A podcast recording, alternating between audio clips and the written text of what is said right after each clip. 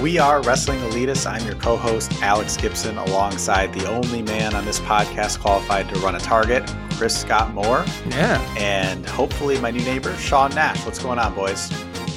I'd rather be your neighbor than a target manager. So I'll take that.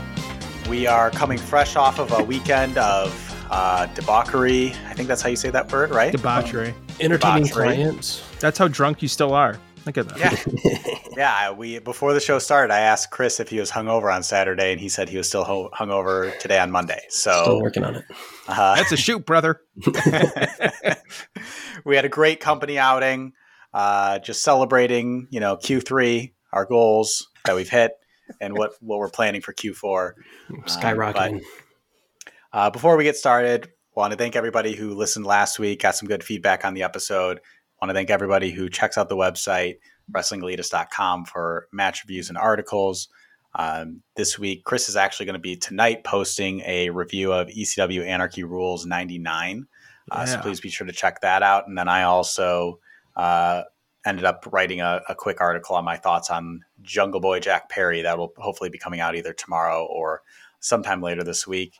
Uh, Sean, before we get started, can you let everybody know what the plan is for today? We're going to talk about some news that happened, a, our matches, moments, cringes, and what we're looking forward to in the upcoming Grand Slam. And we'll kind of dissect a little bit of dynamite for the Grand Slam and some other happenings in the wrestling world. Awesome. Well, let's get right to it. I think this week, news wise, there was like 15 things that we could have chosen. And um, let's start right with, with kind of one of the biggest ones, Sean, uh, the news on Malachi Black.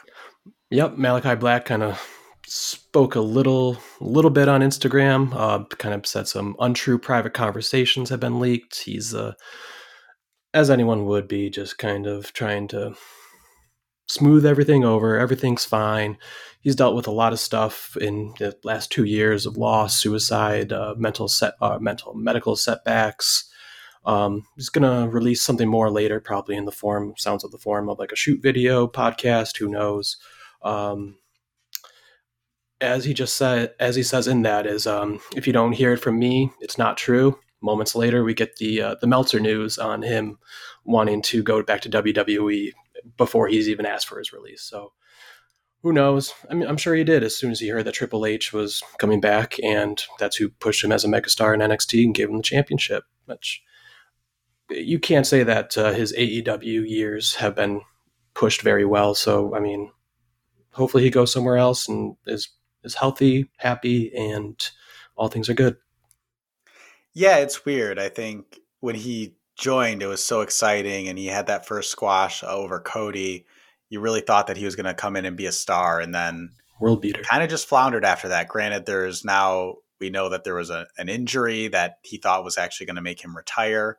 He even pushed back though a little bit when people suggested maybe that was why he wasn't getting the push. So it's really a weird situation. I know his wife had just re-signed with WWE when he got released. So I think that that's probably a real big part of this, right? Is they work on different days, they're traveling to different states, they probably don't get to be around each other as much as they had really planned. And she had come back after having a falling out with the WWE. So, you know, to have for her to have gone back, she probably did that specifically so they could be together. And then for him to lose his job at that time, it's really weird. It, it's sad though. I, I really like Malachi Black. I thought when he came over, him and Andrade both were are guys that I would say AEW hasn't handled properly. I still think that there's there's opportunity to. I don't think they're wasted or that they're lost causes. It wouldn't take a whole lot to build them back up, but it feels like this kind of hurts a little bit to see him not have really had a chance to truly fulfill his potential in AEW as much of us would have expected. Yeah, his Cody feud was the kiss of death that really um, took his opportunity away from him. And it's a sad case because the guy is a very likable dude. Like, even in this post, um, he's very open about his mental health struggles. I have depression. I always like people who are public about it, makes them relatable. And he just seems like a Adam Cole-ish nice guy, just someone who seems like he's like a genuine sweetheart. And even if it's coming from a guy who's covered in tats and listens to horror core, whatever the fuck that kind of music is. Hell yeah. Like he's, he, but it's like an unlikely source, and there's something Yeah. interesting about a guy like that who actually is really nice and sweet and articulate. And I hope he gets to be a baby face wherever he does wrestle at because he does have a unique aura, and hopefully they can do something with him that's not just, you know, goth cult thing. Yeah, imagine him just coming in right away with the House of Black stable, Brody King at his side, right from the jump after that squash of Cody, and then run with that, not just sit around for months and months and back or Julia forth with Hart right away. Wouldn't that be Yeah. great? That would have really helped out some people we'll talk about later. And I will say, if he does go back to WWE, his WWE theme was fucking great. Oh, best gym theme there is. Yeah. Yeah, truly was. And I I felt like it was weird how much they hid him behind vignettes and, and backstage promos. Maybe he wasn't comfortable talking in front of the crowd, and that's why they did that. But it, it was just odd. And they do the same thing with Miro, where I wish there was some more live stuff happening. I'm sure it's something to to help help them be able to do that and not struggle or stutter or anything like that, you know, with nerves. But you've got guys like Stokely Hathaway on the roster now and some other great talkers. I, I would rather see those guys' promos be happening in person because when it's a vignette, it just doesn't feel as impactful. Chris, what was your news of the week? Yeah, and this might be rumor and innuendo and bullshit, but there was a leak about NBC Universal potentially taking over Warner Brothers Discovery. And if that's the case, where does that put AEW and WWE even on the pecking order and how are their programs going to be broadcast? Why would this mega company have two uh, providers of wrestling content? Um, who knows if that's true or not? It was leaked by the um, always aforementioned comicbookguy.com or comicbooksomething.com. Never fucking heard of that. Not to disparage them, but just isn't like it's the you know AP wire AP. reporting it. Yeah. So who knows if that's true or not? But sometimes where there's smoke, there's fire, and there could be talk of a merger. Um, I know HBO uh, had let go a lot of people, and that app, I guess, isn't as popular for some reason. So there's some financial stuff going on with Warner Brothers Discovery, and let's not forget that Warner Brothers, just history as a conglomerate, has always been just shaky, even from back in the Ted Turner days. So you just never know how true any of this could be. Um, it would be an insane thing to have happen to the landscape of television. Alex, you joked that the other day it's just all going to be back to the same fucking problem and landscape that it was before, and that everything's just going to be owned by two channels again, and that's all streaming's going to be, and you're going to be forced to pay a shitload of money for stuff like it was back when cable was Mhm. uh, cut to begin with. So who knows what's going to happen? It's just an interesting story, something to keep an eye out of, especially with AEW's TV deal coming up in 2024, where there's a lot of nervousness about how that's going to play out. Yeah, it's it's scary, and I think especially with knowing that we're I think we're about a year out from negotiations really starting for the next deal. So timing wise, it just it sucks. It really sucks because as much as WWE seems to be turning things around a bit for you know with Triple H under the helm, it to me it it made it watchable. It didn't. It's not going to necessarily make it great for me. I I just enjoy the AEW style so much more that I I just I'm I don't want to I don't want to lose them. Right. I think this has been a, a fun time having AEW to really put our focus into, not having to watch New Japan all the time and, and worrying about uh, the timing difference there. And so hopefully, hopefully whatever happens, they could still do well. I know that there was talk. I was just listening to Jericho's podcast and he talked about the foundation or the founding of AEW. And they were originally talking with Amazon Prime, Showtime, and some other services like that. So even if it does happen, there's still an op- opportunity. It just it might change the money that's available, which means WWE will be able to really widen the gap talent wise because they can just continue to pay.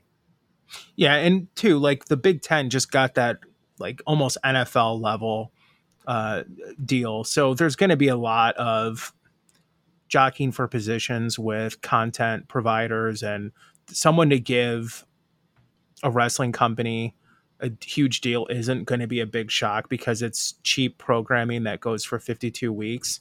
um, that you don't have to put any. I don't know. It's just an easy thing. Cut, copy, and paste, and just repeat it.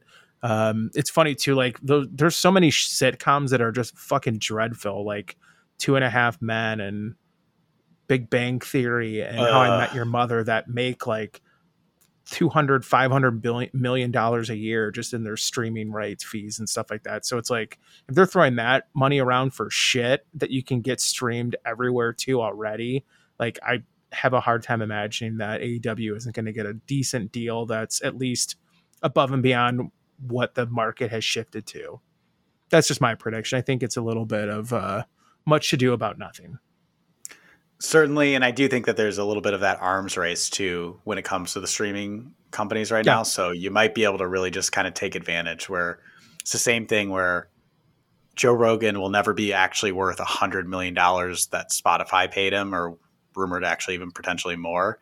But he did that at a time where they're just pay they're they're knowingly overpaying. So hopefully places are going to continue to do that for a little bit of time. So we can, can continue to get AEW and hopefully then MJF can get his boatloads of money from from Tony Khan and the boys.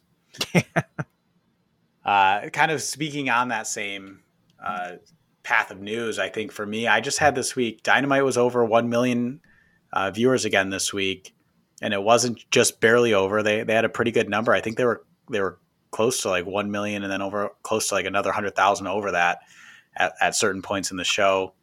And to see them be able to do that two weeks in a row without Punk without the box. It's a little bit of a of a, a show to them of like, hey, we could do this without you, but also I think last week when it happened, or, or you know, two weeks ago when it happened, it was probably everyone wondering what the fallout was from that po- that media scrum. This week, people came back, they watched. It was one of the highest viewed cable shows this this past week, and now we're going into Grand Slam, which should be a bigger number. So if, if we did that for the for the go home show essentially for Grand Slam, I'm, I'm excited to see what the numbers look like. Not that I can interpret ratings or anything like that, but it just always feels good when they get over a million. That just feels like a good number. Yeah. Who knew Sammy Guevara would be a draw? I mean, that I wouldn't have stayed in for the after the first 15 minutes of that, but it's because he got that new hairstyle. Yeah. Uh, well, moving on let's talk about uh, last week's episode and go into the match of the week. Sean, what did you have? Well, starting this off is a little dangerous, but Bryan Danielson defeating Chris Jericho. Great brutal chop fest. Jericho kind of seemed gassed the whole time, where Danielson still had a bit of fight in him because he's the younger bull in the the old older bull match, I guess. Um, best wrestler, best tenured wrestler versus the best tenured sports entertainer. Jericho knew when to pick his moments, knew when to do his things. Uh, Bryan Danielson is just most deserving of the title. Everyone knows it. He's the best wrestler there is, but uh, it still just doesn't feel like it's his time with where everything else kind of is and where the state of affairs that we were left with by the CM Punk debacle. MJF kind of just has his his rise, so I would like to see Moxley win later, but Danielson's always putting people on to another level. Go back two weeks to that Hangman Page match that was still on level with their was it thirty minute draw or was it an hour draw? Just he always puts it on and always does it well. Yeah, I thought it was a very good match too. I gave it four stars on the website, wrestlingelitist.com, by the way. Uh, I liked how it was structured to kind of mirror the Sammy and Moxley match, where Danielson had most of the advantage throughout, but Jericho did pick his spots. And then that comeback at the end, it felt like, okay, he could legitimately win this and steal it. I liked the spot that they did with Danielson doing the running knee, but then he was too gimpy and weak. And then that's when Jericho put on submission moves, and that's how they kind of ended the match, is just jockeying for position with submission holds, which is obviously believable with these two. Jericho's chest. I put on the website too the tough titties because he looked like he was uh, Cody Rhodes from Hell in a Cell. I mean, those things looked nasty. They looked like Kofi and Cody all in one. It was just rough. Um, so poor Jericho got his uh, got his chops in. Man, those things I, I I could never understand like like what do you do you put like new skin on your chest or something or like how do these guys like go out to the bar and like drink afterwards that's just Vaseline. imagine walking around with like such a sh- chest full of scars and cuts and all red like that it would be fucking awful Uh, my match of the week was also Danielson and Jericho. Nothing really else to add other than like I actually wasn't looking forward to this too much just because we had just seen these two go at it. Um, but I thought that this was way better than their all out match. Oh, significantly. I, just it's incredible what both of them are able to do at their age. But Jericho, I think, continues to surprise me because totally I get I get a little bit of Jericho fatigue every now and then, and I'm kind of at that point right now. And then he pulls out a match like this where it's just perfect. Exactly. Um, and I think last week on the episode I was talking about think I thought that uh, Mox was going to win uh, the title this week. I actually think now it's going to be Danielson. I think in seeing um, just kind of the way that he's he's now beaten Hangman, who he lost to in December. He's beaten Jericho, who he had lost to a few times since he's joined AEW. Now, now him beating Mox, who he lost to in February, makes sense. On top of the fact that he's pretty open that he doesn't care about winning the title again, and like like he doesn't need a world title run. So I think it kind of makes sense for like this one that's probably going to be short. Give it to him. Let him drop it to MJF in November at full gear, and who like everyone's going to hate MJF when he beats Danielson. I think that's like the one person that people can really get behind. Totally. Awesome. Well, uh, moving on. Speaking of MJF, moment of the week. What did you have today, Chris? Oh, my my uh, moment of the week was easily that promo that MJF cut. Uh, just some of his lines are great. Uh, the whole thing about uh, my mind is a more dangerous demon than the alcohol that you gave up or whatever the hell he how he phrased yeah. it. Just genius. Uh, he does such a good job too of just little things like he yelling at the cameraman to get back in the corner when he was cutting his promo. How much like he would get the crowd still into what he was doing. Um, I, I boy, I, I'll still stay stand by it though. I think there's an opportunity for him as a baby face, but doing this kind of Don Rickles shtick of like he makes yeah. fun of you and he's Mr. Mean or you know Mr. Nice Guy and stuff, but he's a he's an asshole still, and you just kind of play along with it, kind of like how The Rock was an asshole. Like The Rock in his prime was an mm-hmm. asshole to everyone, and so maybe MJF can still kind of emulate that and do it in his own unique way. But uh, just a great segment, really funny shit. Uh, he's the best promo man in the business easily, and uh, he's the reason why the uh, ratings have gone up too. He is. He's been just spectacular in his time back. And I think that they're doing a good job. Part, part of actually also what has made me think that Danielson's winning this week is because they've done such a hard, they've done such a great job of setting up Mox versus MJF that it makes me think that it's because they want you to think that Mox is winning this week, and then they're going to kind of s- swerve. Not really. It's not a swerve. I don't think. Strickland, uh, yeah. I don't think Danielson winning a, a, world title should be uh, a swerve to anybody, but I, it feels a little right. bit that way. So it, just another great, great time. Is this three weeks in a row that MJF is my moment of the week? Yeah, three time, so. yeah. three time Dynamite Gold Ring winner, three time Moment of the Week winner in a row. He's on fire. Wow, numbers. Sean, mine, what was your moment of the week? Mine was just a little more lighthearted. Less less time was taken with it. But uh, when Orange Cassidy just kind of randomly blast Pac in the back with a nice punch to the jaw, great quick moment, come on in out of nowhere this will be a fun match. They had, they had a good fun match before, and now we'll do it again for that all uh, all elite Atlantic title or whatever the hell it's called. But should be fun. it was such a weird cinematic shot that did not look like a great punch at all, no. but it also kind of worked because it was an Orange Cassidy punch. But he also like completely got knocked out. It was yeah. such an odd spot. Yeah, the whole thing was a little bizarre too because it's almost like it was like Marvez was going to be the guy that they fought Pac or something. Like it's like, wait, what's this guy doing? um, are they heels now? The best friends? Who?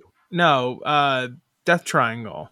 Oh, I don't that, think so. Pac's just kind of a bastard. I don't know. I well, think yeah, he's. I think he's true. like a tweener. I think yeah. he's more tweener, and then the Lucha Brothers are, are still okay. on the face because they can sometimes get a little bit Big Show and Caney, you know, where it's just like, what are you? Are you bad or good? Right. Yeah. I mean, Pac is a bastard. That is a good call, Sean. You're right. Damn it. Thanks. Sorry. But in that case, though, just to him just getting punched right there while he's in the middle of an interview. Pretty face that felt a little heelish, heelish from Orange Cassidy there. So I Right, want to see right. heel Orange Cassidy. So it'll be bad. Could you so interesting to see that dynamic. Well, moving on to our cringe of the week, Chris, what uh, had you hating watching wrestling this week? Oh, Matt Hardy just is sad. He's walking around like Sheiky baby, and just he just waddles from side to side. It's like chic. It's Ugh. Bastion Booger esque, and he just doesn't look well. Um, I don't know. It's just there, there's not a nice way to say it, but he just does need to retire. And the idea of Jeff coming back again is also Mm. just scary. And why are you guys putting yourself through it? Just retire. Don't jump off a 20 foot ladder for no reason. I just don't want to see them wrestle anymore. They're not bad people. Well, Jeff, I don't know. Mm, but- He he might be. He, kind he of- might be. His There's a, decision. there's a debate to be had. Jeff, yeah, there's a there's a legitimate like thing where you could s- and, and like I'm not trying to make light of his issues, but at the same point, like how many olive branches can you extend, and how many times can trust be betrayed by the fan base and then your own peers? And do you really need to do this anymore if it's going to fuck up your life and ruin it? Well, and yeah, and how how much of it is is wrestling causing it, right? Like maybe if he Yeah. goes and just 100%. runs a farm or you know works at a hardware store, maybe he doesn't feel the need to to do all the somas and drink and drive. Maybe maybe wrestling is just not a great uh, great influence on him, and he just needs to get away from it. I truly, I think we can go back into the archives. We didn't really care for the the Hardy Boys reunion when it first was rumored, when it then when it happened, and I can say definitively I'm even less interested in it now. I just think that you can only get so many second chances, and Jeff's had enough. Let's just not do it. And then, and like you said, Matt can't walk. He he walks like he's got like just like a like a you said, a severe groin groin injury, and like, Yeah. again, not to make light of it, but it's like, and I did to start off and Sheiky baby references and stuff or whatever the fuck, but like he's practically immobile, and everyone has to run into him to bump off him, Right. and he looks like he's in serious chronic pain, and that's not. It's, it's hard to watch, and it's sad. Yeah, they've been gone long enough. You kind of forgot about them, but here they are to come ruin a wet dream. Uh, if Jeff comes back, that's truly just disheartening. After when we talked about it months ago, and just kind of praying he would never would, but we're already getting those little teases, unfortunately. Yeah, I hope that that's Matt just kind of going into business for themselves a little bit, and he, him because he had said something about it, right? About Jeff being close to return or something, or he's a, Can't he's wait for everyone in to see the new him, and it's like, Yeah. well, you kind of like how many times have you cried wolf though with this? And Yeah, yeah, it's a sensitive topic and it's sad, and like I don't know what it's like to be a drug addict or face addiction issues. I don't. I'm not going to claim that I do, but uh, I don't know. I just want you to do something else with your life and be happier and safer and healthier. Uh, managing Target. What's What's sad though is, uh, the second if if AEW were to let them go or, or be like, hey, we're we're done letting you wrestle, Conrad would be on the phone with them so fucking quick for a Hardy Boys last match pay per view. And oh can yeah, I you didn't think of imagine that. what yeah, Can You you imagine what wrestlers. those two would do without like the restrictions of like AEW's insurance policy? or just that idea that Jeff supposedly has of like a ring that spins and is like a like a what are those like Um, astrograph or sub up up up graph uh, gyro topsy- thing whatever the hell topsy-turvy. Like, Yeah, he had some weird ass idea where it was uh, it just I couldn't or Willow again Willow. I was gonna Jesus say that- Christ plenty that Willow. guy is he has endless horrible ideas. Creatively, just one of the worst of all Illuminati. time. it's so it's so funny how it's like Vince was so shitty and ruined the product you wonder if like Vince was like okay fine go go do it we'll see how it turns out My uh, my cringe of the week was uh, Brian Pillman Jr. interview where he claimed that the Varsity Blondes lost their edge when they lost Julia Hart. They didn't have an edge before. Could you and- imagine? yeah it was only at that moment where the ship had sailed Yeah, they were they were really on a Ah. roll. I That is a team made up of three zeros, people that don't add or take anything away from the product. But it's like it's like in baseball. There's wins above replacement. You can just sub any other warm body in there, and that's what they'll do. That's the Varsity Blondes, and so uh, to to see him just use that as the reason that they've lost their momentum, or or to even believe that they had it, is uh, to even believe they had it. Yeah, and That's- cringy. And I'd also like to say he. I wish I could remember what it was, but he had put out some sort of a tweet taking a shot at CM Punk since the scrum because Punk has tweeted some uh, things about him, like while they've been working together, uh, some shots at him because he just doesn't like him, and which is fine. Go ahead, do that, but also like you should have done it when Punk was in the lock. Like if like to take a victory lap, like now that Punk is out, yeah, that seems a little cowardly. It's in the whole thing too of like it's not my company. Like what- I, Yeah. I don't imagine. Again, like what was your creative idea? Um, and, and you know it's sad too is like I think Griff Garrison does have potential. I If he was just if he was too much different like gimmick, Boy. different thing, and he got to go away and reinvent Different himself face. and Yeah, that, but maybe. they are the epitome of like they should like those are two guys that could get released and go to NXT and try it there and get a new gimmick, get a new shtick, and see if it works. WWE loves legacy hires and people who are juniors Oh, yeah. and the thirds and the fifths and the sequels and stuff. So maybe they have something for him that they can do. Um, and Griff Garrison, like you see him in, with pictures with like all the boys all the time. Like he seems like a guy who'd be like fun to hang out with, and you'd think like just by you see him all the time in pictures, like maybe someone was like, "Hey man, come on, just like jump, what's his face?" And you know, Yeah. I I think I think Pillman's problem is really that he's never made himself anything other than Brian Pillman's son. yeah. And I get that you're that you're Brian Pillman Jr., but you got to do something that's you can't just be like, "Hey, I'm like him," but 20 years later. right. Be unique.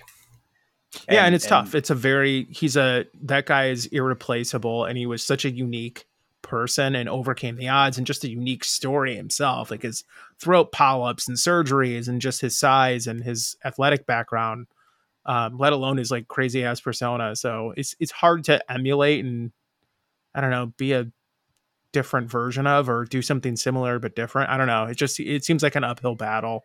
Um, you see it sometimes with second generation wrestlers like Ted DiBiase Jr. the Uh, third or yeah. whatever the fuck. Ricky Ricky Steamboat's kid. Yeah, oh Jesus Christ, Well, I forgot about him. Yeah, Yeah. there's Yeah. some guys that just like for whatever reason it just never. You- Can't really live up to how big they were. I mean, Yeah, Yeah, you're almost better off going by a different name to where people don't realize that you're that person's kid. may I suggest Mitchell McGillicutty?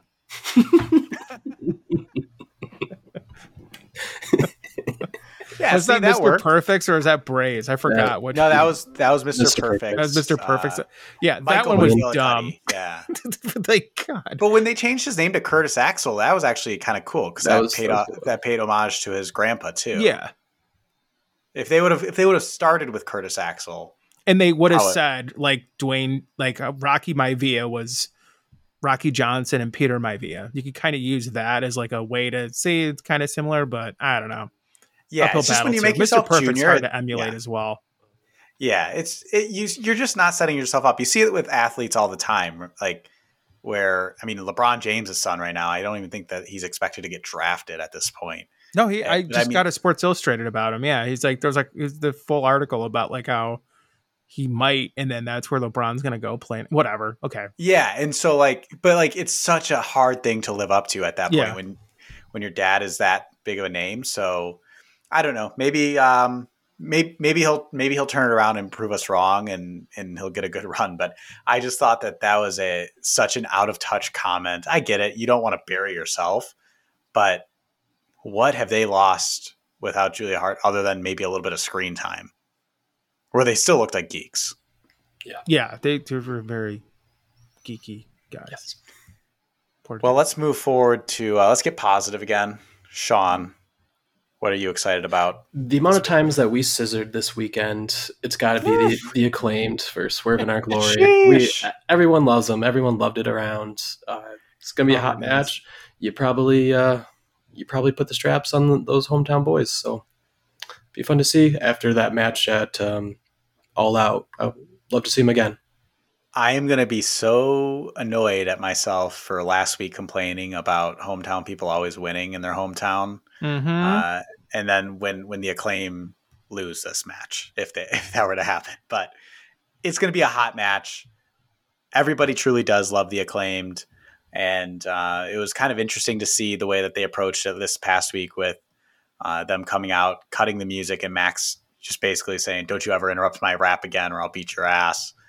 Um, I like that they've made it. They've made this like a legitimate feud when it kind of started as just, uh, you know, just two tag teams that were going to fight. You knew it was going to be a good match, and now it actually feels like there's a good feud attached to it. Hopefully, we'll get to see them get the win, and um, you know what, they're gonna Swerve in Our Glory is hopefully going to break up because I would love to see that feud as one on ones right there. Yeah, it's amazing how execution matters. I mean, this was such an afterthought of a feud going into it to all out. No one thought anything of this match. No one thought it was going to be any good. This is going to be my smoke was, break. Yeah, and it was literally just like, oh, I'm just going to challenge you, and that was it. It was like, ah, another fucking thing like that, and just wasn't anything going into it. And they did such a great job with the match and just the subsequent angles and mic time they both have gotten. Everyone can talk. Everyone's over uh, it's gonna be cool. And like, yeah, like you said, I'd love to see Swerve go heel and finally embrace that. But I do hope Acclaimed wins just so there can be more explanations of what scissoring means to the civilian world who have no clue what the fuck that is. That's my favorite yeah. thing in the world. Yeah, like that I, bemused look when someone sees us scissoring. Yeah, let's let's make let's make scissoring uh, a national movement. Yeah, the Truly. crotch top kicked on. You know that was a thing. It still plays, but yeah, it still it's all over. about the scissoring now. Chris, what are you what are you looking forward to? Besides scissoring, um, no, I'm looking forward to Moxley and Danielson. I think that's a great match where you don't know who's going to win. They did have a, I think I think we rated it four and three four stars. Um, uh, at Revolution when they first wrestled and they had that bloody classic. It was fantastic. I'm sure they'll have another very, very solid match. Uh, I'm looking forward to that. I'm looking forward to the whole card, though. Honestly, I think it's going to be a great show. We'll talk a little bit about that at the end of the show, but uh, I'm excited to see what they do and how they pull it off, and uh, what MJF's involvement is as well it's gonna be it's gonna be a great card overall, and and like you said that that match it'll be interesting where they put it because last year they had put kind of um, the one everyone was expect expecting to be kind of the uh, the main event. They had that go first when it was Danielson and Omega that led off the show. So I wonder if they'll do something like that, keep it hot to start again. Um, definitely looking forward to it. Like I said, I think Danielson's winning it here, getting his short little title reign before MJF gets his reign of terror and uh, cannot wait to see just the the general card, which we'll break down in just a minute. But Sean, did you have any thoughts on the match or the sorry that matchup? I'm sticking with Mox, and this is just yeah, going to be another brutal, brutal fuck fest. Can't wait to see it. Can't wait indeed. Well, let's move on to the the overall card. So uh, we just gave our predictions there, but let's just finalize them in there. So I am saying uh, for the AEW World Championship. Jon Moxley versus Bryan Danielson. Bryan Danielson will be winning that match. Let's get it on record, boys. Let's make it official. I know you just said it, Sean, but I'm making you say it again. Mox. I'm sticking I'll with go Mox. Mox as well, too. Yeah. There we go. I feel like were we all the opposite last week? Um, I thought you both had Danielson last week. Just interesting to see uh, yeah, the way things did. sway. When he came over on Friday, we talked about it, and he he he swole me. Yeah, I, me. I I politicked ah, I respect it. Shadow deals. Uh, next, we have the AEW World Tag Team Championship match. Swerve in Our Glory, our current champions, facing the acclaimed. I'm going acclaimed on this. Sean, how about yourself? Acclaimed. Acclaimed. Varsity Blondes, Chris. surprise us all. Reinform the band. Yeah, man. Let's let's do this. Let's have the acclaimed bow out because of a knee injury turn heel and give it to the varsity blondes. Everyone gets over. Oof. There we go. But then they, then they freebird it with a returning Julia Hart. yeah. oh. oh. Uh, just put Enzo in there. Let's just really go full tilt. Next, we have the AEW Interims Interim Women's World Championship match. Toni Storm, who's champion, versus Serena Deeb, versus Athena, versus Dr. Britt Baker, DMD. I'm going with Toni Storm retaining here. Sean. Yeah, that only seems right. Toni Storm may have uh, Jamie Hayter beat her later. I Christopher. I guess yeah, Toni Storm. I mean, I love all four of these ladies, but uh poor Serena Deeb should get the title shot. Like that's kind of dumb how the storyline played itself out. She beat the champion. Like poor Serena. Yeah, it's. I don't love that they're doing a, a fatal four way right after they just did a fatal four way at the at the pay per view. Yeah. Uh, but also, I'm glad that all four of them are getting on TV for their biggest show. Big so, show, yeah. I mean, God forbid you can't put them in a stable. That would just be weird. girls, no girls allowed. No girls allowed. Next, we have the AEW All Atlantic Championship match: Pac versus Orange Cassidy. I'm going with Pac retaining here. Yeah, I think Pac retains. I think it just kind of behooves him to have the title when he travels around the world and doesn't come back to TV for a while. I Chris? have a weird feeling Orange Cassidy actually wins this. I don't think that's the right move, but I think that could happen. I could see it. I'm. I just want. I would rather see Pac versus Ethan Page because Ethan Page is you know yeah. his yeah because we already saw we we actually saw him face Orange Cassidy right when we were. That's true. That was at, at War Games or not War Games, Blood and Guts. Excuse me. Was that at Blood and Guts? Yeah. Mm-hmm. Yeah. Yep. Because okay. that was when he debuted his uh, new theme song. Oh yeah, Jane. yeah. And we were fucking mm. pumped. Lastly, we've got the ROH World Championship match. Claudio Castagnoli as champion facing the Wizard, Chris Jericho. Um, oof, part of me kind of thinks that they give it to Jericho here, but I don't want to see that happen, so I'm going Claudio. I'm I'm sticking with the champ. Claudio's retaining my my dog is really into the idea of Claudio retaining, so Charlie's going to be all for Claudio. That boy. And you can't pick the barking up now. Apparently, the moment I made reference to him, then he completely shut the fuck up. But he was loud before. yeah, a little edit. Well, let's move into some other uh, just kind of quick quick hitter news that we uh, as we talked about. There's a lot of stuff that we could have chosen from uh, for our news of the week. So uh, first of all, Velveteen Dream went live on Instagram and admitted to a lot of NXT wrestlers doing coke at a party. Um, EC3 came back and basically said, uh, "No, that didn't happen." But he said he's never failed a drug test, which seems unrealistic. You just never got best. Yeah, yeah. That's but I also like that it's like I've never failed one. He's never said he's never taken drugs. Mm-hmm. I've just never yeah. failed one. Um, it's not a lie. But. That was a wild video. Did you guys watch the whole video? I I couldn't. I just oh. felt too. That was too sad. It was uncomfortable. Yeah. The idea of the video sounds like someone who's on coke going on yeah. about it, so I couldn't uh, find myself. Well, I always find it funny when somebody's trying to dismiss a rumor or you know uh, talk about something that's like popped up, and they like talk in a really weird like voice of now why would that happen? And why like just say the story straight. Stop trying to tell a tell an interesting story and just tell the fucking story. If you're trying to set it straight don't worry about being a character or being a uh, a great storyteller so much as you should be worried about just making sure that the actual story gets told because the truth. The only reason I listened as far as I did was because I wanted to see if he named names. Otherwise, it wasn't very like it wasn't coherent like you said, you don't you don't want to hear somebody who might be on drugs talk about how other people are on drugs. It's just not usually that interesting. How much does um, it like um, cost to do it? Like uh, th- that's how ignorant I am about cocaine. Are you asking about the, the price of an eight ball? We shouldn't be doing this on live air. Well, What's like that? when you do like a bump or something, like how much is like a line cost or a bump cost? Is that like I twenty bucks or something? Or? I I have never. No, um, it can't be twenty bucks. I wait. Why? I have yeah. I have zero. I it could do be a thousand dollars for all I know. Yeah, yeah but- I, no, no, but that's what I'm saying. Just like it's so foreign as a thing. The idea of like like me buying cocaine Yeah. would be like the just most bizarre transaction. So ever. anti drug, you don't even know. Yeah. Like like the guy Hi, selling it to me I- would be like, "Are you no? You're a I need the money and I want to ruin lives, but not yeah." You just go like, I'd like one cocaine, please.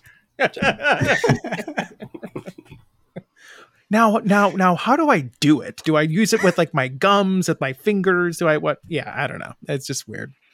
Yeah, it's uh, it's a world we don't know, and hopefully the rumors are not true, and it's a world that all of the NXT roster does not know. Although there were some there was some insinuation that there might be some now some people that have been uh, moved up to the main roster now that were a part of that party. Um, speaking of NXT, NXT 2.0 is No Mas. At the end of last week's episode, they kind of scribbled out the 2.0 and the um, Nickelodeon color scheme that they had. And now we previously had the black and gold era. Now it's the black and white era. I'm very excited to see what this means for NXT uh, because, you know what, a lot of times I don't have anything to do on Tuesdays. So it would be nice to have that to tune in on and hopefully see it be a little bit more of what we used to love about NXT they also have started giving it back the takeover name. So Halloween Havoc was originally just going to be Halloween Hav- Havoc, and now it's Takeover Halloween Havoc. Oh, okay. Oh, okay. That's cool. Good to see everyone in WWE's getting their their old names back. Yeah, yeah. He is not being shy. He being Triple H about uh, giving people back what they want. You know, their full names. Um, speaking of changing a name, Survivor Series Yeah. now going to be Survivor Series War Games. What was War your guys' thoughts about that? War Games. I Daddy. like it as long as it's not the cage with the like. I'd love to see like the cage that has a top on it, like the old school WCW one, where it's kind of like saggy and sort of kind of fucked up. Like that that cage top, I always liked.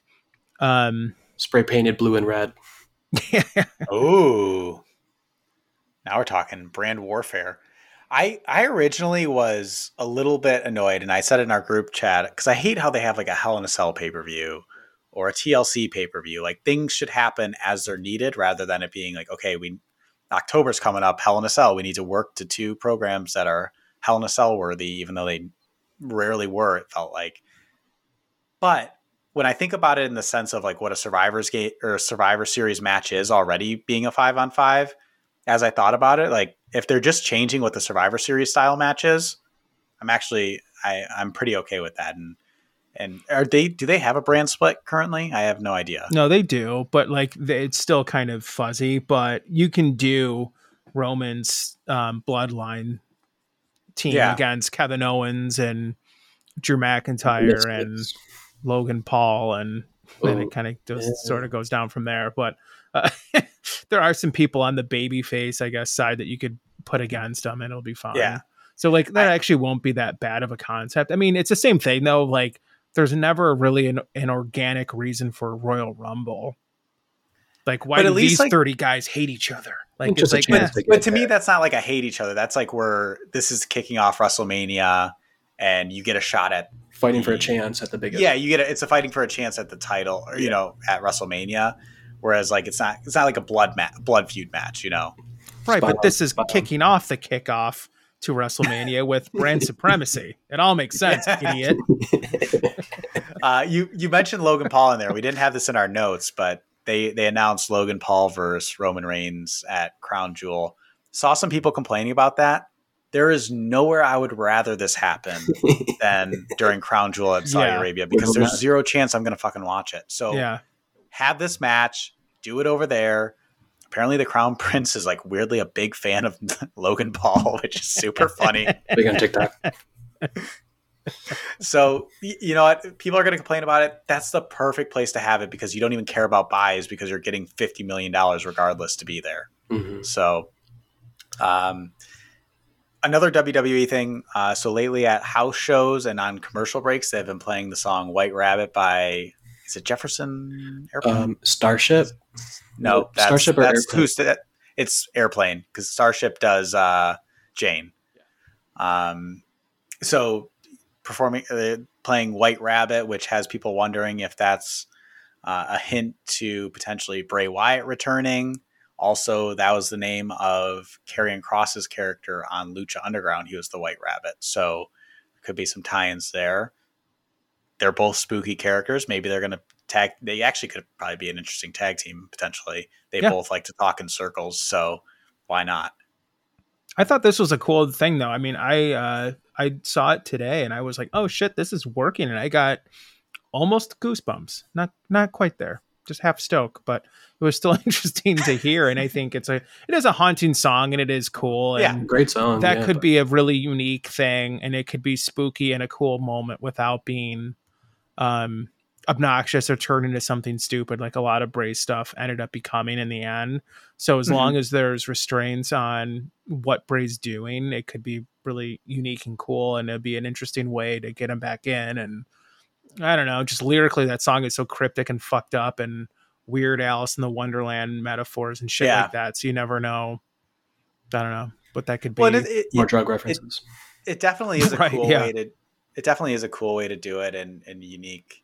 It kind of reminds me of when malakai black the night he he debuted in aew how like there's just random times where the lights would cut out for a second and the whole show leading up to him actually debuting like Jarrow was like sorry folks we keep seem to be having a problem with like the power. Like they were just they didn't act like it was a debut the whole time Right. the last time it was.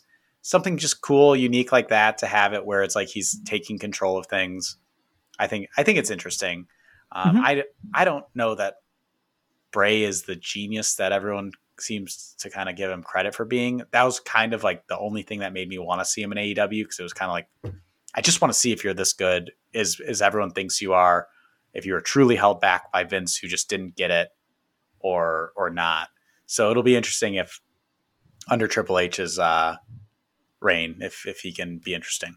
It is the thing that does suck in wrestling right now is you don't know from like an authorship standpoint who's really behind what and who's the initiator and driver of things and came up with ideas and stuff. And like it seems like a lot of things in AEW are created by the talent and maybe not Tony um, or maybe he just fleshes things out or like how Vince would have a little deeper underbelly supposedly on what people did and would go okay we'll try this or something like that. I don't know. So it'd be it, it'd be so interesting to truly know what people do.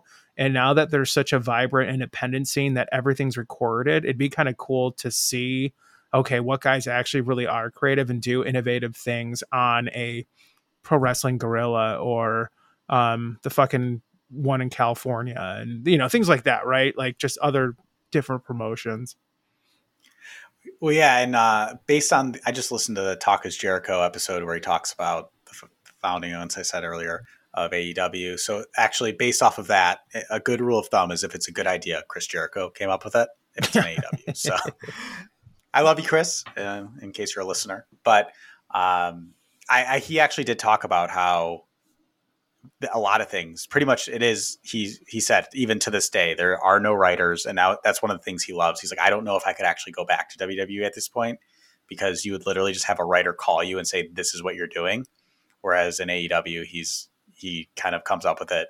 You pitch it to tony. He's like i can't remember what it was.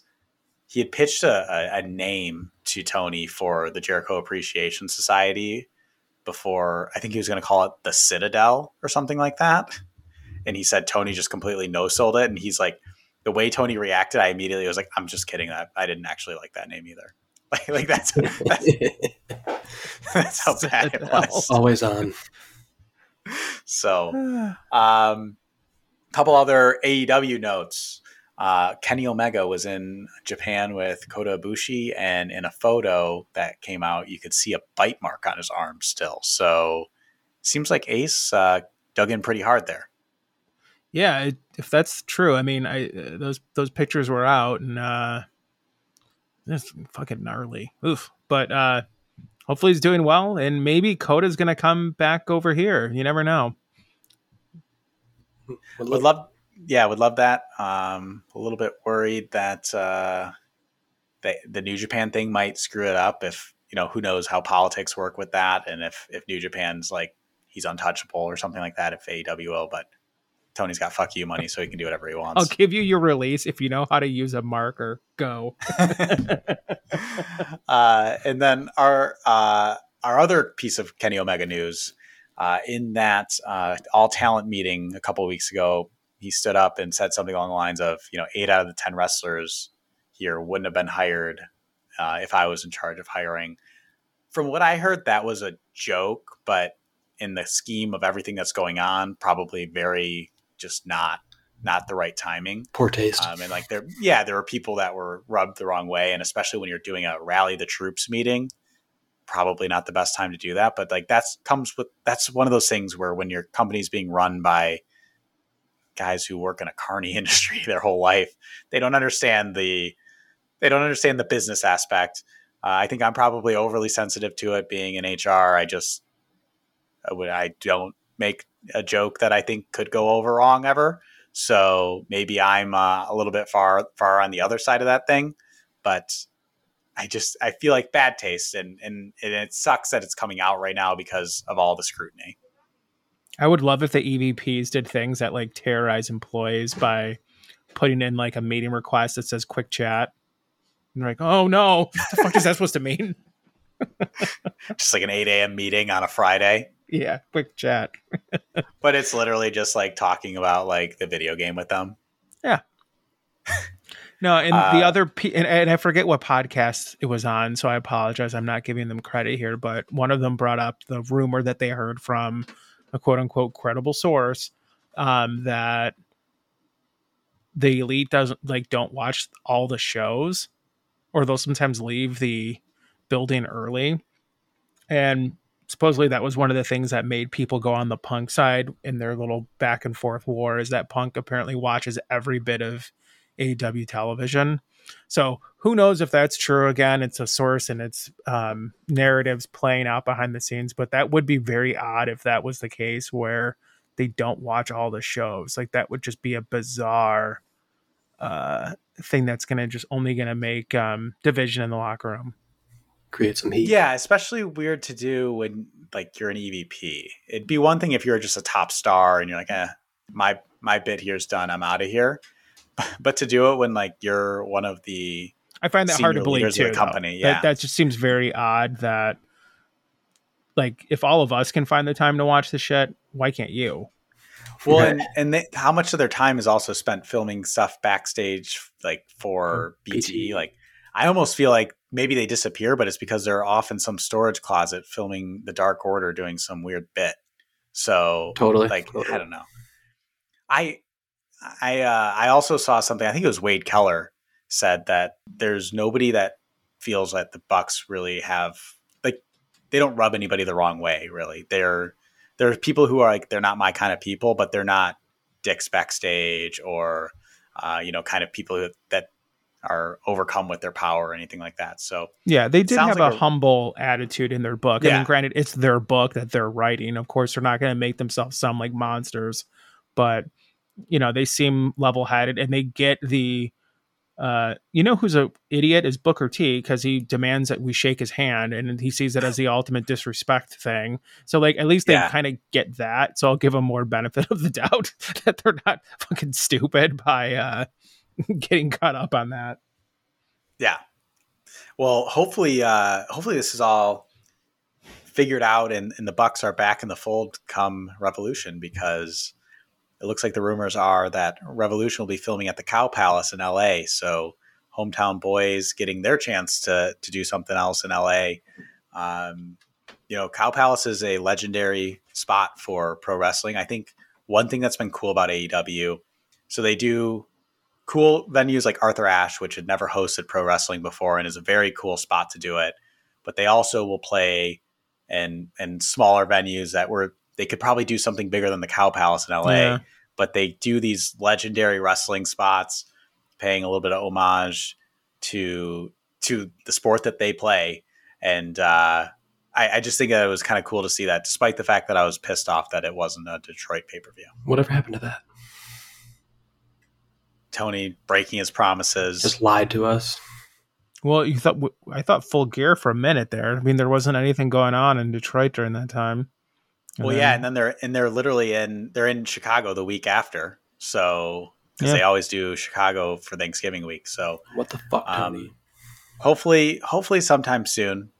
because he teased it, and it'd be really, really mean not to. Um, but that is all we have for the show this week. Uh, thank you again, everybody, once again, for listening, for checking out the website. It's WrestlingElitist.com for our latest match reviews, articles, and so much more.